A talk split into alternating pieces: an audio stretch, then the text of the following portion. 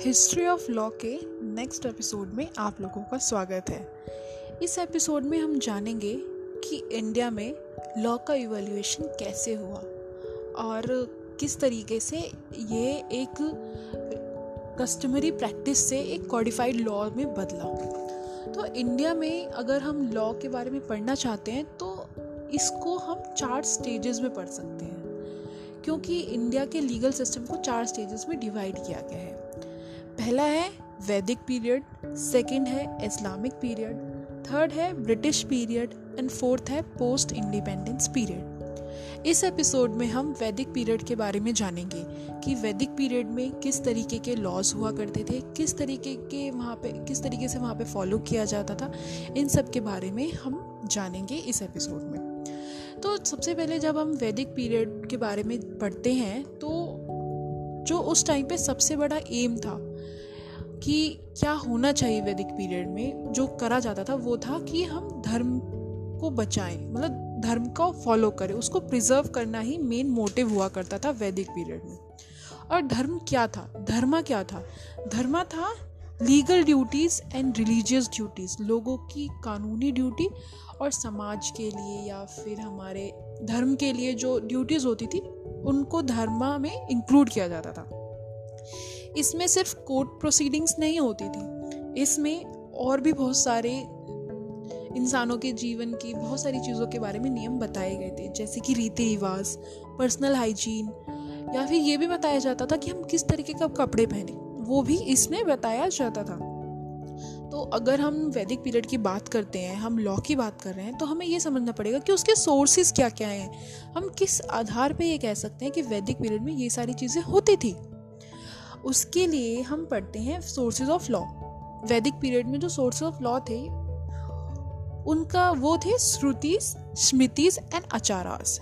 जब हम श्रुतिस की बात करते हैं तो श्रुतिस में चार वेदों के बारे में बात की गई है.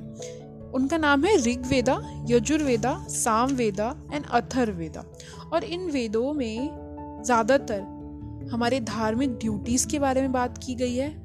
हमारे कस्टम्स के बारे में बात की कि हमें किस तरीके से जीना है या फिर क्या क्या प्रैक्टिस करनी है, उन सब चीज़ों के बारे में बात की है। सेकेंड सोर्स है स्मृति। और स्मृति का मतलब क्या होता है? यादें। स्मृति मतलब होती है हमारी याद, हमारे। तो जो सबसे ज़्यादा वहाँ पे प्रोमिनेंट स्मृतिज थी, वो थी धर्मशास्त्र। और जिसमें कौन कौन सी स्मृतिज आती थी? जैसे कि मनुस्मृति यजनव वाल का स्मृति नरादा स्मृति, विष्णु स्मृति, बृहस्पति स्मृति और कात्यायना स्मृति। और इन स्मृतियों को ऐसा प्रेसिडेंट यूज़ किया जाता था। अब प्रेसिडेंट क्या होता है? बेसिकली जैसे हमारे लीगल सिस्टम में जो जजेस होते हैं, वो पुराने किसी केस को या फिर जो लॉज बने हुए हैं, उनके आधार पे जजमेंट्स देते हैं।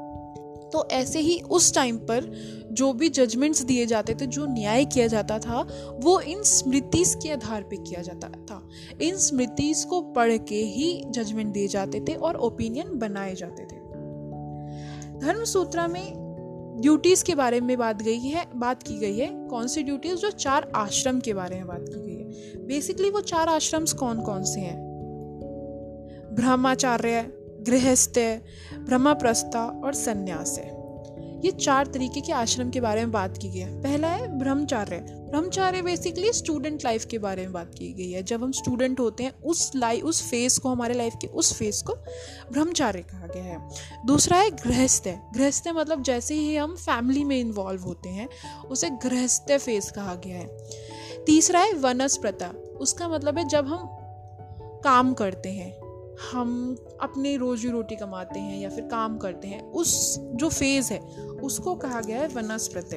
और चौथा है संन्यास है। जब हम अपनी जिम्मेदारियों से पूर्ण हो जाते हैं, तब जाके एक ऐसा फेस आता है हमारी लाइफ में जब हम संन्यास ले लेते हैं हर चीज़ से। तो ये चार फेसेस के बारे में बात की गई है हमारे जीवन की। बेसिकली धर्मशास्त्र में तीन टॉपिक्स के बारे में बात की गई है। पहला है आचार्य।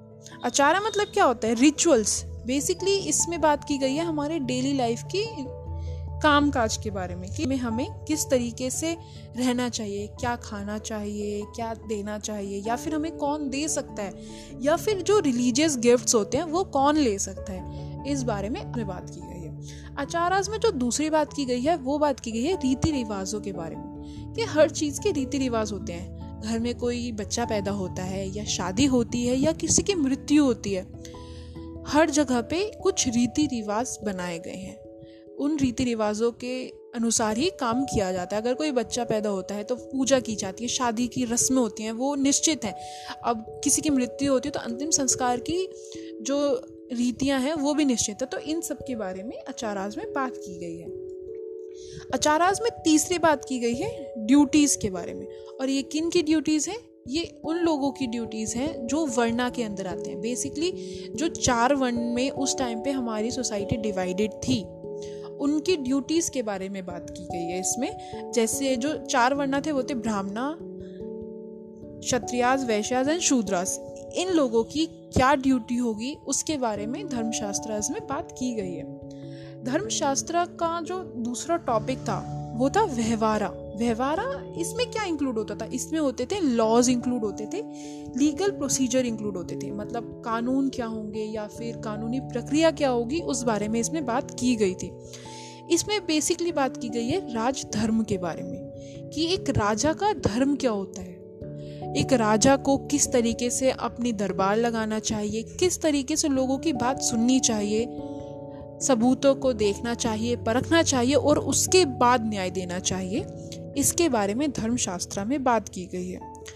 तीसरी बात की गई है धर्मशास्त्र में वो है पश्चाताप या प्राश्चित। इसमें बात की गई है कि जो धर्म को तोड़ता है या फिर किसी ने अगर धर्मा को तोड़ा तो उसको किस तरीके की पनिशमेंट मिलेगी उसके बारे में, में भी धर्मशास्त्र में बताया गया है। और अगर हम बात करें कि वैदिक पीरियड में जैसे आज के टाइम में कुछ प्रोसीडिंग्स होती हैं लीगल प्रोसीडिंग्स होती हैं तो उस टाइम में भी होती थी बट उनको किस नाम से जाना जाता था वो हम डिस्कस करते हैं। तो आज के टाइम में जब हम कहते हैं कि एक फा, केस फ़ाइल किया जाता है तो उस टाइम में वैदिक पीरियड में उसे क्या कहा जाता था? उसे कहा जाता था व्यवहारा।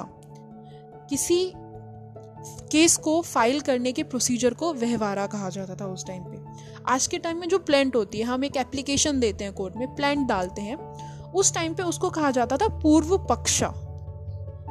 आज के टाइम में जो रिटर्न रिप्लाई मिलता है रिटर्न स्टेटमेंट मिलती है, सामने वाली जो पार्टी होती है, वो रिटर्न स्टेटमेंट देती है। उस टाइम पर उसको बोला जाता था उत्तर।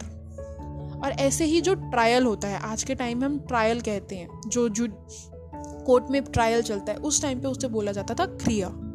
और आज के टाइम में जिसे हम वर्डिक्ट बोलते हैं जो जजमेंट निकाल कोर्ट देता है वर्डिक्ट देता है उसको उस टाइम में बोला जाता था निर्णय। तो ये सारे कुछ शब्द हैं जो उस तर, उस समय इस्तेमाल किए जाते थे। और उस टाइम पे कोई एडवोकेट या लॉयर नहीं होते थे। वहाँ पे सिर्फ़ ज्यूरी के ट्रायल्स चलते थे या फिर जो राजा होते थे वो जजमेंट्स देते थे सारे सबूतों वगैरह के आधार पे। जो एशियन इंडियन लीगल सिस्टम है उसने एक ड्यूटी बेस्ड सोसाइटी की स्थापना की थी कि सबकी एक ड्यूटी है, चाहे वो राजा हो या एक साधारण नागरिक, सबकी सोसाइटी के लिए, समाज के लिए एक ड्यूटी है और वो उसको पालन करना ही होगा। ये हमारा जो इंडियन लीगल सिस्टम है, इसने हमें इस सोसाइटी की स्थापना की थी। धर्मशास्त्र कहता है कि राजा को, अपनी प्रजा को भगवान की तरह मानना चाहिए। जैसे प्रजा विष्णु और उनकी देखभाल उसी तरीके से करनी चाहिए। ये राजा का धर्म है कि वो अपनी प्रजा का एक भगवान की तरह आदर करे और उनकी रक्षा करे, उनका सम्मान करे और उनको न्याय दे, उनकी सेवा करे। ये एक राजा का धर्म है अकॉर्डिंग टू धर्मशास्त्रास। और एक कहावत और की, कही जाती थी कि राजा कुछ गलत नहीं कर सकता। ये जो कहावत है, ये बिल्कुल गलत है। राजा भी गलत कर सकता है और राजा भी जो नियम है उसके अंदर बंधा हुआ है, वो कुछ भी अपनी मर्ज़ी से नहीं कर सकता। वो नियमों के अनुसार करता है। हाँ वो निर्णय लेते हैं, लेते थे, लेकिन वो नियमों के अनुसार लेते थे। वैदिक पीरियड में इस तरीके का पूरा का पूरा लीगल सिस्टम था और हम अगले एपिसोड में आगे के पार्ट्स के बारे में पढ़ेंगे। आज के एपिसोड्स में इतना, आज के एपिसोड में इतना ही। धन्यवाद।